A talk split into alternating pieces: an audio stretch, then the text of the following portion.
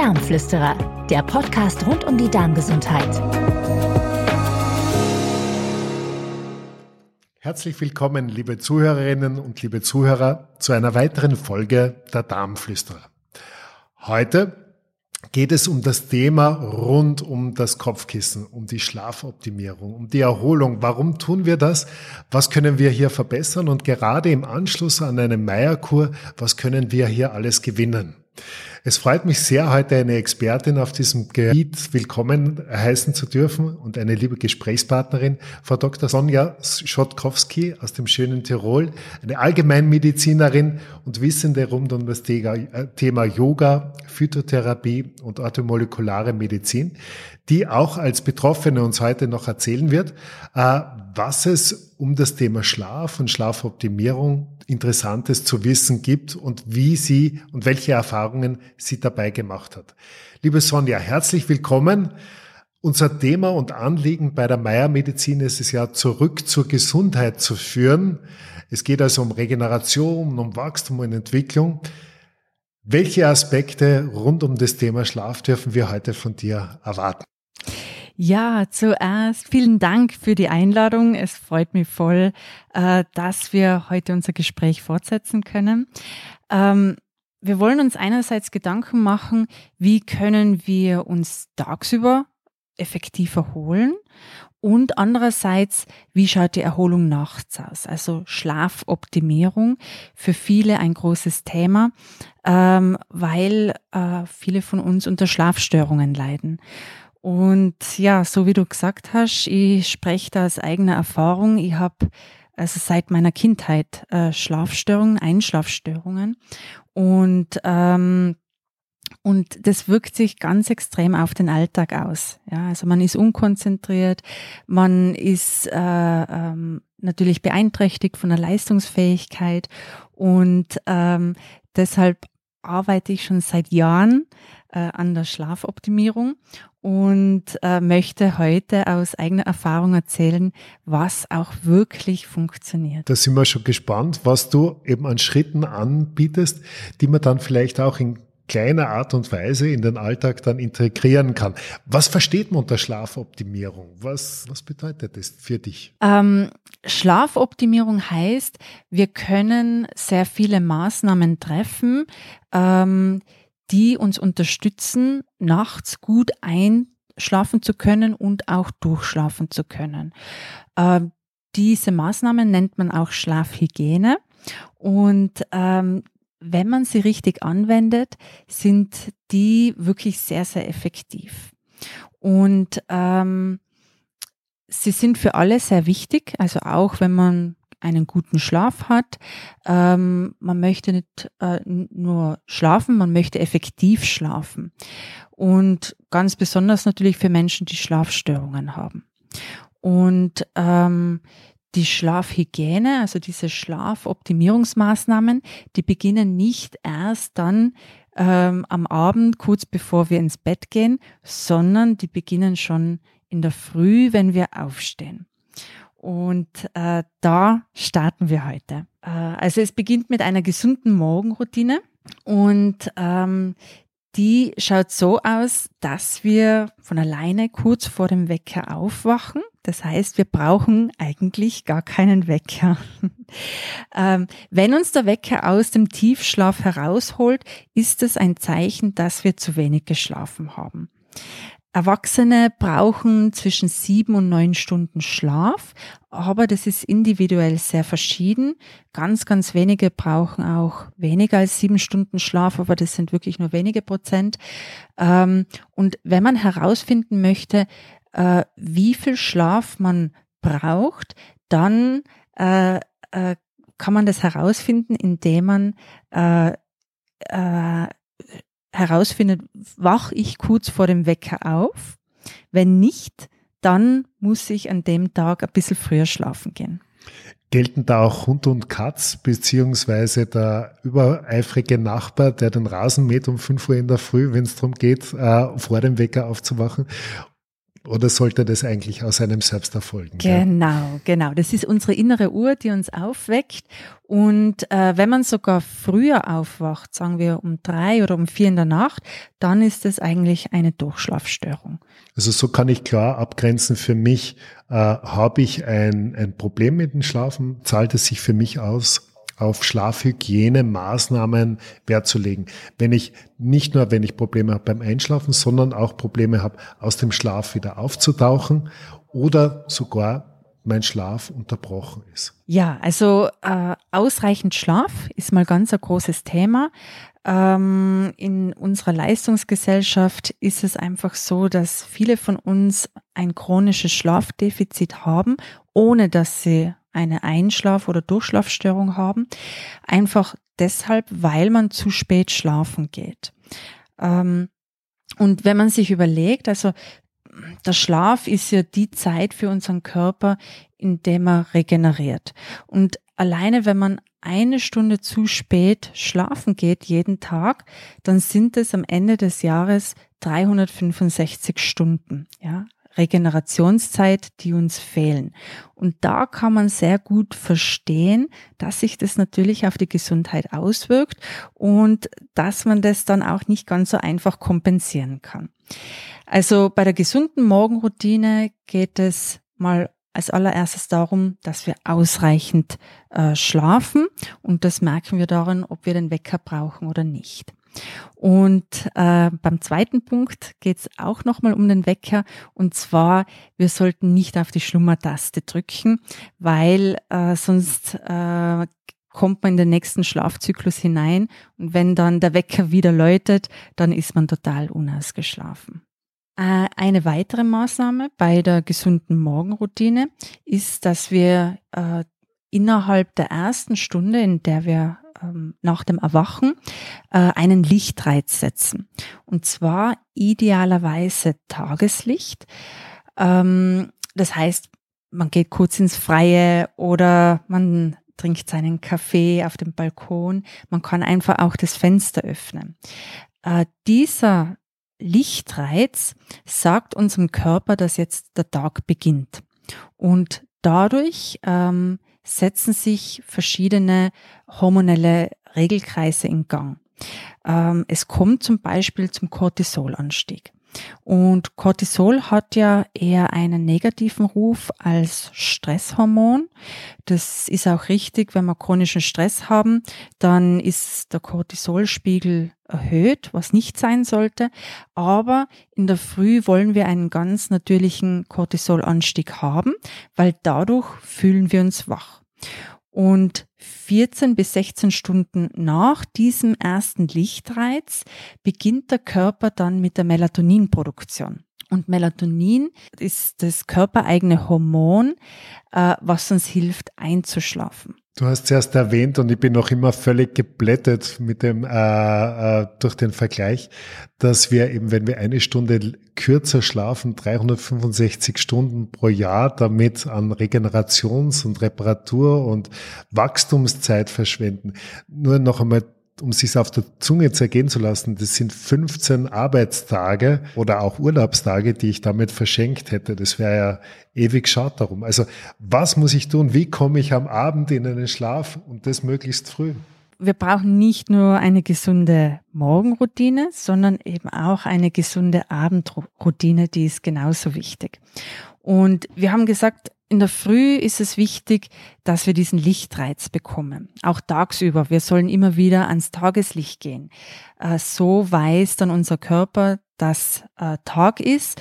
Äh, also das, das Licht wird, ähm, trifft auf die Netzhaut und leitet dem Gehirn weiter, ähm, dass jetzt Tag ist und dass dadurch bestimmte hormonelle Regelkreise aktiviert werden. Am Abend ist genau das Gegenteil der Fall. Da sollen wir grelles Licht meiden. Und äh, grelles Licht bezieht sich einerseits auf Zimmerbeleuchtung, äh, besonders natürlich auch die Badbeleuchtung. Also wenn wir kurz vorm Schlafen gehen, nochmal die Zähne putzen äh, und äh, es ist im Bad eine sehr grelle äh, Beleuchtung, dann äh, baut unser Körper das eigene, körpereigene Melatonin wieder ab. Und das wollen wir zu dieser Zeit gar nicht, ähm, weil mit Hilfe von Melatonin können wir einschlafen und durchschlafen. Und grelles Licht äh, kommt auch von diversen Geräten, äh, wird auch oft blaues Licht genannt, weil es im blauen Farbspektrum liegt. Ähm, und zwar unsere Handys, Computer, Fernseher, Laptops, die haben alle ein sehr grelles Licht. Und dieses grelle äh, blaue Licht äh, führt dazu, dass unser eigenes Melatonin abgebaut wird. Zu einer Zeit, äh, wo wir es aber äh, brauchen, um müde zu werden. Und da ist es ideal, wenn man aber äh, also erstens diese Geräte überhaupt meidet am Abend, ja. Ähm, aber wenn man es braucht, ähm, wäre es ideal, wenn man einen Blaulichtmodus aktiviert. Ähm, und dieser schaltet sich dann zum Beispiel ab 18 Uhr oder 19 Uhr von alleine ein. Das heißt, der Monitor ähm, wird dann etwas dünkler und etwas gelblicher. Man könnte auch sagen Bernsteinfarben. Das ist die charmante Werbeerfassung. Gell? Aber da weiß ich, da habe ich einen guten Grund, warum ich äh, mich dann aus dem Familienfernsehabend äh, entferne und ein Buch aufschlage. Wenn ich beim Buchlesen bin, ist es halt so, dass manchmal ein Nüsschen ganz gut wäre zum Naschen. Äh, das ist aber wahrscheinlich genau das Gegenteil von einer guten äh, Übung, damit man dann in einen kürartigen Schlaf hinübergleiten kann. Ganz genau. Also wir haben schon gesprochen ähm, vom späten Abendessen, was wir meiden wollen. Wir wollen ein leichtes und frühes Abendessen äh, und genauso wollen wir das Naschen vermeiden. Ähm, einerseits Süßigkeiten oder Chips, aber auch ähm, auf Alkohol sollten wir verzichten, ähm, weil der Darm äh, am Abend einfach nicht mehr so gut verdauen kann. Und ähm, ein spätes Abendessen würde unseren Schlaf beeinträchtigen. Also zum Beispiel würde das den Ruhepuls in der Nacht ähm, erhöhen und dadurch schlafen wir dann nicht so effektiv, wie wir eigentlich sollten.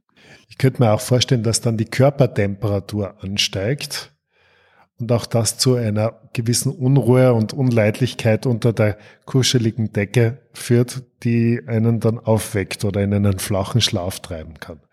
Bei der Abendroutine ähm, dürfen wir auch eines nicht vergessen, ähm, und zwar also nicht nur das späte Abendessen ist problematisch, sondern auch äh, der geistige Input, ähm, schwer verdaubarer geistiger Input, ähm, zum Beispiel in Form von Nachrichten, ja, wo man oft äh, Negativschlagzeilen zu hören bekommt. Das wühlt uns innerlich auf und dann ist es schwierig, den Kopf auszuschalten.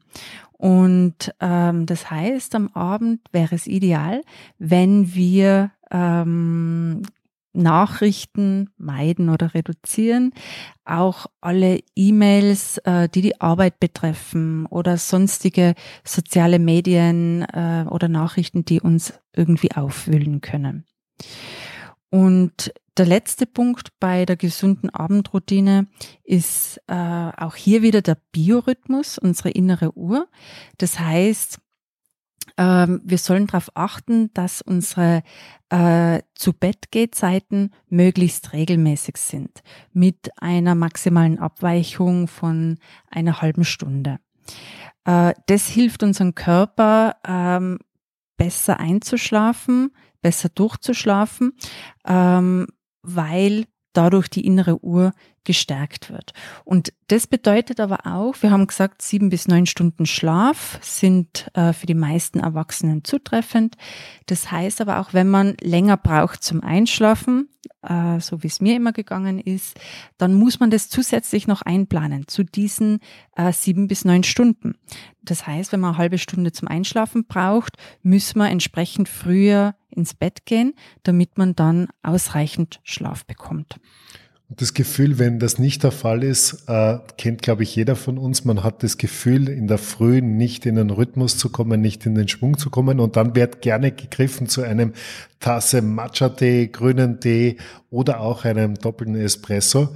Wie schaut's denn da mit dem Koffein aus? Was für eine Rolle spielt denn das beim Biorhythmus? Ja, das spielt eine sehr, sehr große Rolle. Ähm, Koffein hat äh, ein, also bei, den bei den meisten eine Halbwertszeit von circa sechs Stunden. Das heißt, nach sechs Stunden äh, ist erst die Hälfte vom Koffein abgebaut. Und das ist wichtig zu bedenken, also ganz besonders für all jene, die Schlafstörungen haben, aber äh, generell ist es ähm, zu beachten, äh, wenn wir am späten Abend äh, oder auch am späten Nachmittag koffeinhältige Getränke zu uns nehmen, kann sich das auf unseren Schlaf negativ auswirken.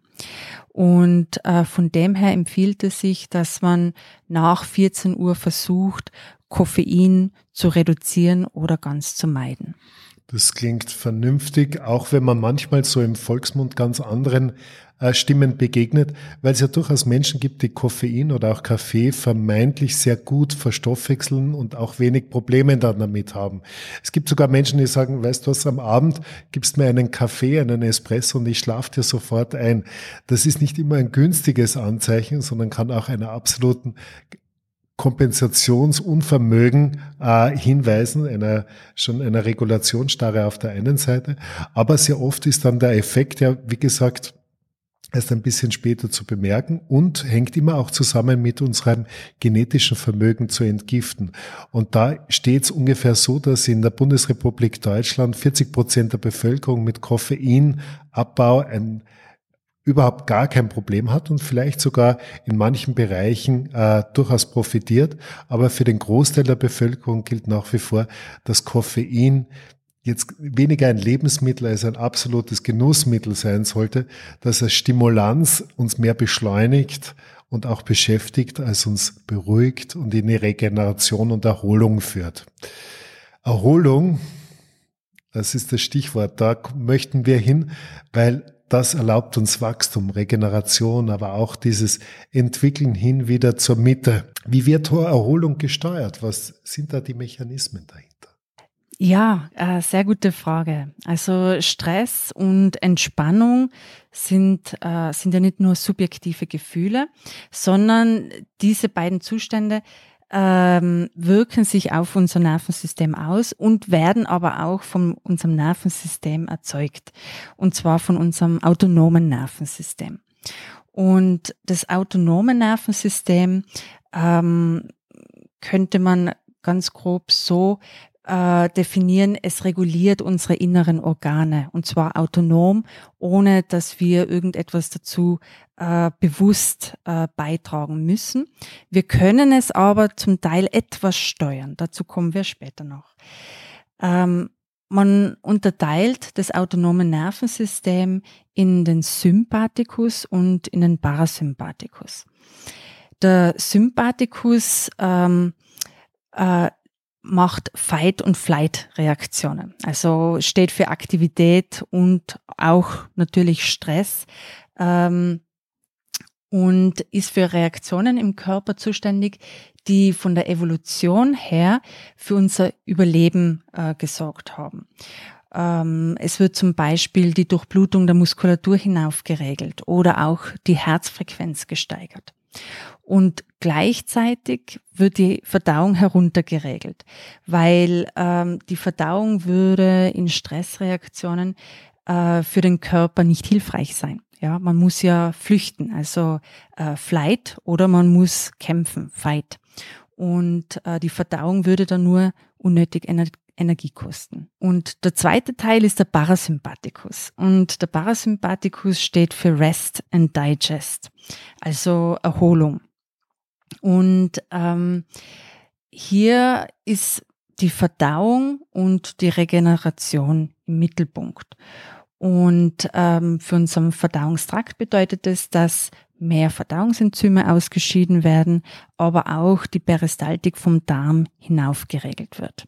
Das ist eine tolle Zusammenfassung und es wird ja oft als dieses archaische, dieses urtümliche, dieses äh, steinzeitliche Nervenmodell oder Nervensystemmodell gesehen. Aber man kann sich kurz einmal vielleicht ungefähr 10.000, 15.000 Jahre nach hinten zurückerinnern in der Zeit äh, und sich vorstellen, was so ein Sammler und äh, Jäger, wie der gerne seinen Tag verbraucht hätte. In der Flucht oder im Kampf mit einem Säbelzahntiger oder dann zu Hause gemütlich am Feuer äh, schmatzend die Antilopenkeule ver, äh, verspeisend und nachher mit der Familie ein Schläfchen machen. Also diese Aufteilung und Gewichtung 50-50 zwischen Sympathikotonus und Parasympathikus ist wahrscheinlich nicht das ideale mit, äh, Modell im Verhältnis 1 zu 1, sondern es könnte durchaus mehr auf der parasympathischen Ebene dominant sein. Ja, richtig. Ähm, für die meisten allerdings ist es so, dass eben der Stress im Vordergrund steht. Das heißt, äh, wir sind äh, sympathikoton, wenn wir unter Stress stehen. Und ähm, dann kann es zu Verdauungsproblemen kommen, weil für die Verdauung brauchen wir den Parasympathikus. Und äh, Stress kann aber nicht nur Verdauungsprobleme auslösen. Stress kann auch äh, zu Herzrasen zum Beispiel führen oder erhöhten Blutdruck, auch Schlafprobleme ähm, oder äh, äh, psychische Erkrankungen wie Unruhe, Angststörungen und so weiter. Also dieses autonome Nervensystem äh, hat wirklich ganz, ganz enorme Effekte ähm, auf unsere Gesundheit. Äh, ich erlebe das immer wieder bei Patienten und Patientinnen, die sich äh, sehr herumschlagen müssen mit spontan deutlich zunehmender Herzfrequenz. Das Herz jagt ihnen davon und sie fühlen sich nicht wohl und es ist so ein Druck im Oberbauch. Dann hat man richtigerweise gleich einen äh, Kollegen oder Kollegin zu Rate gezogen. Es wurde ein EKG gemacht. Man hat ausgeschlossen, dass es einen Herzinfarkt gibt, den es Gott sei Dank nicht gibt. Es rührt also nicht vom Herz her. Woher rührt es denn dann? Meistens ist es dann wirklich diese nicht vollständig stattgehabte Verdauung mit einhergehend ordentlicher Gasbildung in der Bauchhöhle, die gegen das Zwerchfell drückt, die mich nicht wohlfühlen sein lässt und mich damit aus dieser Erholungs- und Regenerationsphase nach dem Essen hineindrängt und stoßt in den Sympathikotonus. Und äh, ja, man nennt es mitunter auch das Röhmheld-Syndrom. Also wenn es Sie betrifft, bitte suchen Sie hier einen Kollegen, eine Kollegin auf, die sich damit auseinandersetzen kann und Wissen äh, darüber hat, wie Sie sie zum Beispiel auf der Homepage der Internationalen Meiergesellschaft finden. Sonja, jetzt ist es was Archaisches. Es ist, scheint ziemlich klar getrennt zwischen Sympathikus und Parasympathikus. Der Alltag dürfte bei den meisten von uns sehr sympathikoton dominiert und dominant sein. Was können wir tun, damit unser autonomes Nervensystem wieder zur Ruhe kommt, damit wir uns erholen und entwickeln können? Also das äh, bringt uns jetzt von der Theorie zur Praxis und das ist dann im Alltag die große Frage, wie kann man dieses Wissen umsetzen? Und da ist es einfach gut, wenn man ähm, gewisse Methoden für sich entwickelt, wie man sich effektiv erholen kann im Alltag. Also ähm, wenn man äh, nur drei Wochen Urlaub macht oder fünf Wochen Urlaub im Jahr und bis dorthin äh, voll unter Strom steht, dann sind wir einfach die ganze Zeit Sympathikoton oder hauptsächlich Sympathikoton am Weg. Wichtig ist, dass wir uns im Alltag auch erholen. Und ähm, solche Erholungsmöglichkeiten, die lernen wir ja schon während der Meierkur kennen. Und ähm, man kann hier unterscheiden Erholungsmöglichkeiten mit schneller Wirkung und Erholungsmöglichkeiten mit langfristiger Wirkung. Und ähm, bei den Erholungsmöglichkeiten mit schneller Wirkung ist zuallererst natürlich die Bewegung zu nennen und zwar moderate Bewegung.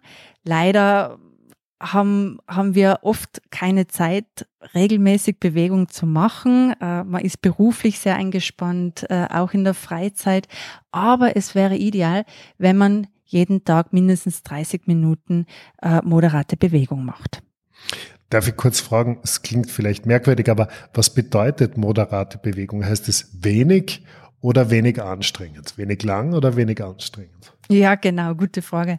Ähm, also Moderat heißt, äh, der Ruhepuls soll etwas ansteigen und man soll auch etwas ins Schwitzen kommen. Also wenn man langsam spazieren geht, das wäre nachher zu wenig.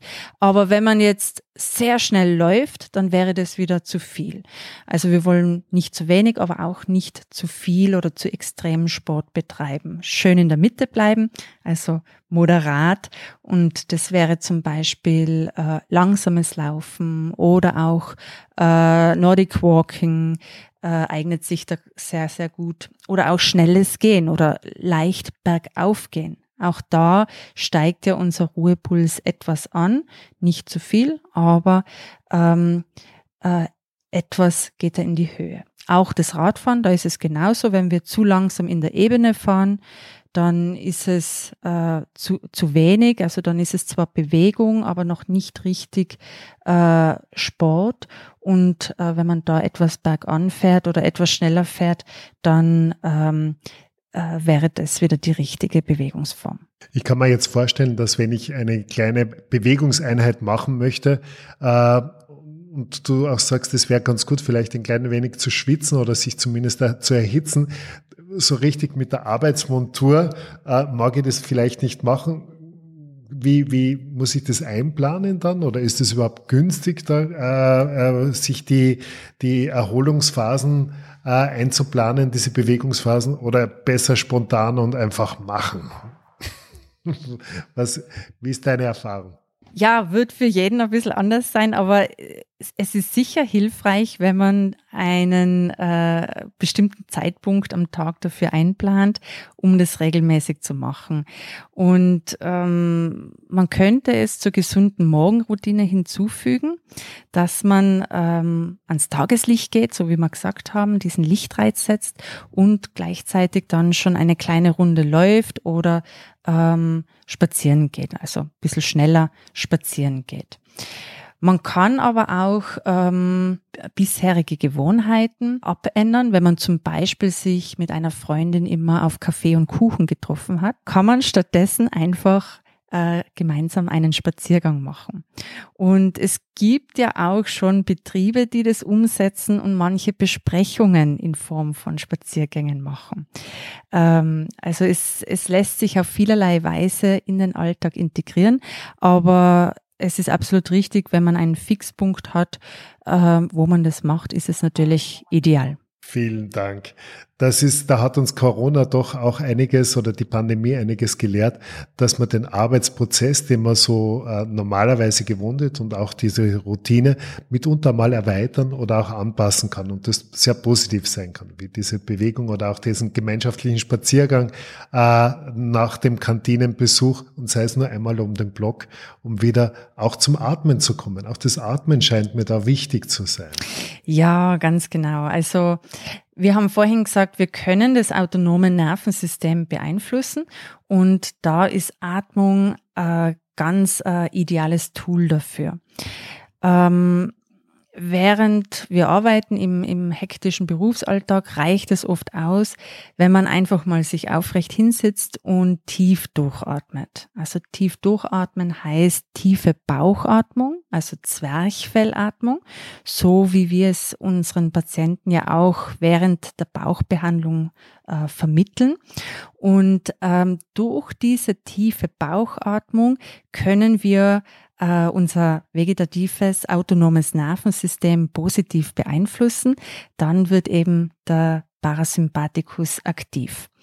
Und ähm, man kann dieses tiefe Durchatmen dann auch ausbauen äh, zu Atemübungen und auch die kann man im Alltag machen, wenn man zum Beispiel auf den Bus wartet oder wenn man äh, im Geschäft bei der Kasse warten muss, kann man ganz unauffällig, ohne dass das jemand mitbekommt, diese tiefe Bauchatmung praktizieren. Und es hilft uns mitten im Alltag ähm, herunterzukommen. Hast du da einen Tipp für unsere Zuhörerinnen und Zuhörer, wo man sich vielleicht kurz anschauen kann oder Informationen holen kann, wie diese Bauchatmung gut funktioniert? Ja, also es gibt da also ohne Ende Informationen im Internet, auf YouTube. Äh, wenn man einfach mal den Begriff tiefe Bauchatmung eingibt, dann wird man das sicherlich fündig werden. Ja. Oder Sie freuen sich schon auf zukünftige Episoden mit den Darmflüsterern, wo es in Bälde ausschließlich und nur äh, über das Atmen, ums Atmen geht und was man dabei äh, bedenken kann, beachten kann und äh, auch an Benefits herausholen kann im Gespräch mit einem Experten zu diesem Thema. Bitte bleiben Sie dabei und dran. Aber weg vom Atmen. Wir haben jetzt uns bewegt, wir haben geatmet. Was kann man noch machen, um so eine schnelle äh, Erholungsphase einzuleiten? Ja, wir haben es äh, bei unserem letzten Gespräch schon erwähnt, und zwar Kälteanwendungen. Äh, auch ja, auch Kälteanwendungen machen wir ja bereits äh, während der Meierkur. Das ist ein wichtiger Bestandteil. Ähm, und auch, auch diesen Punkt wollen wir in den Alltag hineinbringen. Und es muss ja nicht eiskalt sein, es reicht, wenn es kalt ist. Ja, es, es sind ja derzeit die Eisbäder sehr beliebt, äh, aber man kann es auch viel einfacher machen. Und zwar, äh, wenn man unter der Dusche steht und einfach mal kühles Wasser ähm, über sich runterrinnen lässt. Das kann am Anfang einfach nur ein, ein Knieguss sein, dann später nimmt man die Arme dazu, dann den Oberkörper und dann vielleicht auch den Kopf. Ähm, das heißt, auch bei den Kälteanwendungen äh, geht es um Training. Ja. Es, es soll schon also man, man soll schon spüren, dass es kühl ist. Es soll aber nicht extrem unangenehm sein. Ähm, also auch da gilt es, äh, geht es darum, dass man sich langsam daran gewöhnt und das Ganze langsam steigert. Und man spürt aber sehr schnell die positiven Effekte. Ähm, und zwar auch da kommt es eben zur Dopaminausschüttung und diese äh, Dopaminausschüttung, die hält dann auch äh, längere Zeit an. Und wenn man es jetzt mit der Kälte so gar nicht hat, gibt es auch noch eine andere Möglichkeit, sie vielleicht mit was Warmen äh, hinüber zu geleiten in die Erholung? Ja, ähm, auch das lernen wir in, während der Meierkur schon kennen.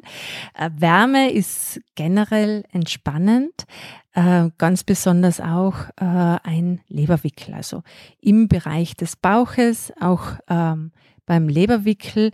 Ähm, ist es so, dass das unseren Parasympathikus anregt. Und wenn mal eine Wärmeflasche nicht zur Hand ist, dann gibt es vielleicht einen lieben Menschen, an dem man sich äh, lehnen kann oder auch einmal umarmen kann. Auch das hilft wunderbar. Und wenn man dann zusammen ein Liedchen trällert, dann hat man die, Arme, äh, äh, die Atmung noch dazu genommen und ist in der tiefen Entspannung. Schön.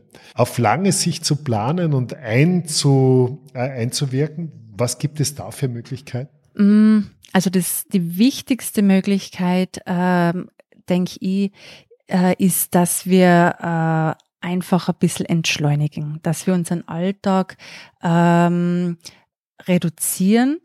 Und ähm, da gibt es ja die, die, den Lifestyle Slow Living. Das finde ich ganz eine schöne Idee. Ähm, bei Slow Living steht Entschleunigung, Achtsamkeit, aber auch Minimalismus und bewusstes Leben im Vordergrund. Und das ist etwas, was für viele von uns heutzutage ganz, ganz wichtig ist. Und passend zu diesem Slow Living äh, ist auch das Slow Food entstanden, ähm, also sozusagen das Gegenteil von Fast Food. Da geht es um regionale biologische Produkte, die man selbst zubereitet. Und da könnte man jetzt noch äh, das langsame Essen äh, der Meiermedizin hinzufügen, also Slow Eating. Und dann haben wir schon mal ganz gute Grundvoraussetzungen für äh, Erholungsmöglichkeiten mit Langzeitwirkung. Ja, was mir besonders gut daran gefällt, ist einfach das, dass wir unglaublich effizient damit äh, umgehen lernen, was wir an Energie zur Verfügung haben, was wir uns, äh, wem oder welchen Umständen wir uns aussetzen und wie wir rasch wieder zurück in die Balance kommen. Wer sich Zeit lässt und genießt, äh, muss sich nachher nicht plagen damit, dass er es übersehen hat und sich überfordert hat. Ganz genau so ist es. Du hast es vorher schon erwähnt, dass gerade diese Konsumation von Nachrichten, von Informationen, von Inputs, von auch von Entertainment und Aufregenden, und davon gibt's ja, glaube ich, zu jeder Tages- und äh, Nachtzeit einfach viel zu viel äh, leicht greifbar über das Handy, über die äh, Smartwatch oder auch Radio oder Fernsehen zu konsumieren, dass man sich dem ein bisschen entzieht. Ist es eine Strategie, die sich überhaupt auf die Dauer positiv auswirkt oder ist es nur was, was beim Einschlafen hilft? Richtig, also es wirkt sich natürlich äh, generell positiv aus. Äh, heutzutage äh, werden wir mit Informationen überschwemmt, kann man sagen. Ähm, es ist in vielen Fachbereichen ganz schwer up, up to date zu bleiben und das führt natürlich auch zur Überforderung. Das heißt, es ist ideal, wenn wir auch in dieser Hinsicht immer wieder Fasten, also ein digitales Fasten einlegen. Ähm, auch während der Kur ist es ja ein ganz wichtiger Punkt. Ist ja auch für viele Menschen sehr schwierig, das Handy mal äh, auszuschalten oder im Zimmer zu lassen. Und äh, das ist aber eine Maßnahme, äh, bei der wir versuchen sollten, sie in den Alltag äh, einzubauen. Ähm, also digitales Fasten, das Handy einfach auch mal äh, woanders liegen haben, nicht immer ständig bei sich tragen äh, oder neben sich liegen lassen, sondern da einfach mal ein bisschen Distanz zu bekommen. Und der Wahrnehmung einmal keine Zügel vielleicht auch anzulegen, sondern sie unter Umständen auch mal schweifen zu lassen, ein bisschen Langeweile auch einmal zu erleben. Äh, vielleicht diese Langeweile auch einmal ans Tageslicht oder sich einmal äh, in, in, die Natur hinaus begeben. Das ist auch einmal am Abend oder in der Dämmerungsphase etwas, was ja sehr schön reguliert, entspannt und unterm Strich dann auch erfüllt. Also ich glaube, es gibt niemanden, der nach einem Spaziergang sagt, na hätte ich das doch nicht gemacht. Aber bei so mancher Nahrung, äh, Nachricht wahrscheinlich sie nachher denkt, man, die hätte man jetzt doch nicht durchlesen müssen. Ganz genau so ist es. Ja, ganz genau. Und das Rausgehen, ähm, so wie du sagst, ähm, einen kleinen Abendspaziergang machen. Am Abend darf der Spaziergang äh, wirklich langsam sein. Also da wollen wir uns nicht aktivieren. Äh, da geht es nicht darum, den Puls in die Höhe zu bringen, sondern der soll dann wirklich uns helfen zu entspannen. Und so wie du auch erwähnt hast, eben die Abenddämmerung, dieses rötliche Licht, das ist genau äh, jenes Licht, was unserem Körper vermittelt, dass jetzt die Melatoninproduktion nach oben geregelt werden soll, damit Müdigkeit äh, einkehrt. Vielen Dank, Sonja, für diese spannenden Impulse. Jetzt darf ich noch mal kurz unverfroren sein und dich ganz persönlich fragen, was sind deine Top 3, die du in deinen Alltag integriert hast, gerade auch mit dem Wissen darum, dass du einmal Probleme gehabt hast mit dem Schlafen. Was ist es, auf das du nicht verzichten möchtest und dass du selbst in den Urlaub mitnimmst? ähm, ja, also definitiv ähm, ausreichend Schlaf. Ja, also das würde ich jetzt mal in den Vordergrund drücken, ähm, weil sich der Tag ganz anders gestaltet, wenn man gut, effektiv und ausreichend geschlafen hat. Äh, also da würde ich einen Schwerpunkt setzen. Dann aber auch regelmäßig Bewegung und die möglichst äh, im Freien, damit man ans Tageslicht kommt. Das ist für unsere innere Uhr ganz, ganz was Wichtiges. Und ähm, der dritte Punkt wäre Slow Living, also die Entschleunigung äh, unseres hektischen Alltags. Das gibt uns allen einiges zum Nachdenken und auch als Inspiration gilt es und wird uns begleiten in diese kleine sendungsfreie Zeit, die jetzt äh, anbricht, bevor Sie eine neue Folge der Darmflüsterer hören können. Liebe Sonja, vielen Dank für den heutigen Beitrag. Es war eine große Freude, mit dir Zeit zu verbringen und ich bin froh, dass äh, wir so viel Informatives und Interessantes teilen dürfen mit unseren Zuhörern und Zuhörerinnen. Dankeschön. Liebe Zuhörerinnen und Zuhörer, ich darf Sie einladen, folgen Sie uns auf Instagram und auf Facebook, bleiben Sie in Kontakt mit der Internationalen Gesellschaft der Maiärzte. Es gibt einiges zu entdecken, Fachleute und Expertinnen zu finden in Ihrer Umgebung und bleiben Sie uns gewogen und schalten Sie wieder ein und suchen Sie uns auf, wenn es in Bälde heißt, die Darmflüsterer. und äh, was äh, möchten Sie ein Stück Weges begleiten. Alles Liebe, bleiben Sie gesund, auf bald. Auf Wiederhören. Die Darmflüsterer, der Podcast rund um die Darmgesundheit.